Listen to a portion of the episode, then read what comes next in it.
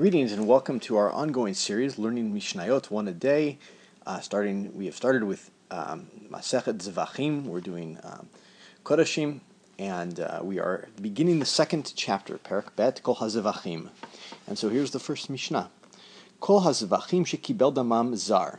Um, any sacrifice, right? We said the animal sacrifice. We we saw in the uh, last chapter that there were um, four stages of um, that important where you could pretty much disqualify a sacrifice. One was in the shchita, in the in the slaughtering of it, in the kabbalah, the receiving of the blood, hiluch, the the walking of the blood to the altar for sprinkling, and zrika, the sprinkling of the blood. And so here we're talking about just the receiving of the blood. Um, although we're going to get a little bit more into into the sprinkling as well at the end of this uh, mishnah. So. Uh, if a zar, somebody who's not a kohen, a stranger. Um, I, by the way, this is it's probably good after reading this Mishnah, or maybe better before, to read this the twenty second chapter of Vayikra, which explains a lot of these things, not all, but many of them. Um, so a non kohen who uh, receives the blood, or and we're going to see from the end of this that all these are also cases of only of a kohen because automatically it's going to be disqualifying, and it's automatically a non-kohen. and doesn't matter uh, if he has any of these other traits; he's automatically disqualified. But a kohen who has the following onen, that's somebody who's uh, one of their close relatives on whom they must mourn has died that day, probably, or at least before the burial. Um, tivul yom, somebody who has had a impurity for a certain period of time. Uh, could be like they touched a sheretz, some sort of um, you know disgusting creature, uh, or and the time has elapsed, but they have not yet um, uh, gone into the mikveh, as the, the uh, um, Torah tells us, uvashem vetaher. Once the sun goes, then they have to go um, wash off and purify themselves. So they, they're purified by time, but not yet by the washing, uh, and therefore um, they're not fully pure.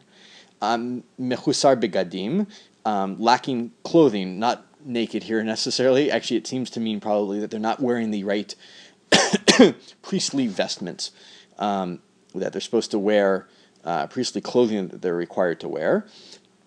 Uh, Mechusar Kippurim, that they uh, had some sort of, uh, you know, for instance, somebody who had some sort of a, a mission or uh, skin disease, and um, once their time of being impure is finished, um, they need to bring a, a a, a korban, a sacrifice for a, a, an atonement sacrifice.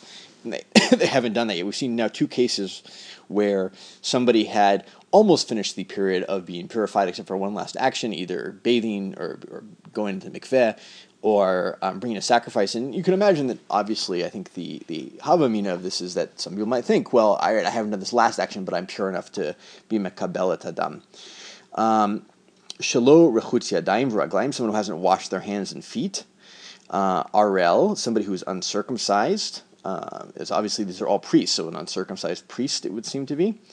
Um, tameh, somebody who is impure, which uh, is almost obvious from that, uh, from everything we've seen before, but uh, nonetheless. Uh, Yoshev, someone who's sitting when they receive the blood. That's uh, based on a verse in Devarim.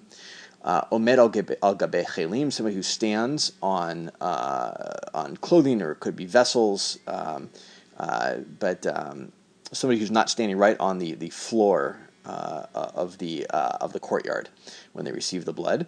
Al gabe behema, someone who's, who's standing on an animal. Al gabe ragle chavero, who's standing on the feet of his friend. So he's anybody who's not really touching the ground. Um, pasal all these things disqualify the korban. We'll uh, see what it's a question what what that actually means.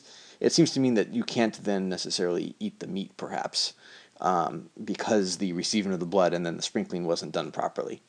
Uh, kibel bas, basmol pasal, right? If he receives it with his left hand, the Torah seems to call out the right hand.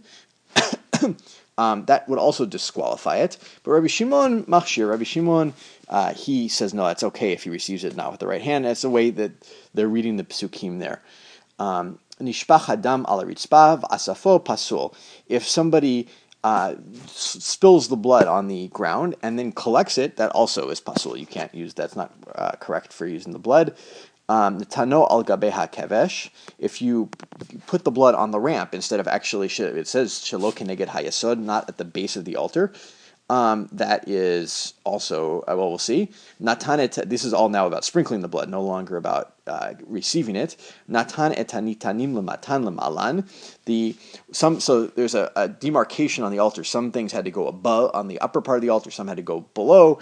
Um, and so another something that was supposed to be uh, uh, below on the lower part of the altar, and you sprinkle it above. Vetanitanim lemalan lematan. You'd expect this if you um, things that were supposed to go above and you put them below. Etanitanim bifnim bachutz. If they were supposed to be sprinkled on the uh, the inner altar, which is um, uh, and and instead they were done on the outer one, the one outside. Vetanitanim bachutz bifnim, and if they were supposed to be on the outer altar and they're inside, in other words, you did it on the wrong altar.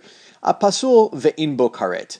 All right, that is disqualifying, and uh, it's presumably everything. It depends how you read this. Uh, there is no uh, um, karet, like essentially, I don't know, heavenly excommunication, we can call it. Um, uh, the punishment for eating the uh, uh, the meat of these uh, these cases where the the dam the blood is pasul uh, doesn't get karet. You imagine that must be cases where one does. Anyhow, um, we will end there. That's the end of the first Mishnah. Everybody should have a wonderful day.